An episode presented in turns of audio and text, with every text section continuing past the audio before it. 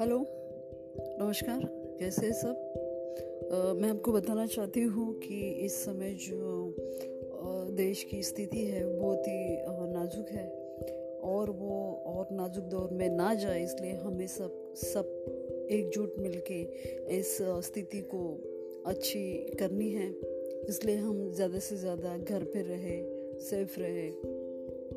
Thank you.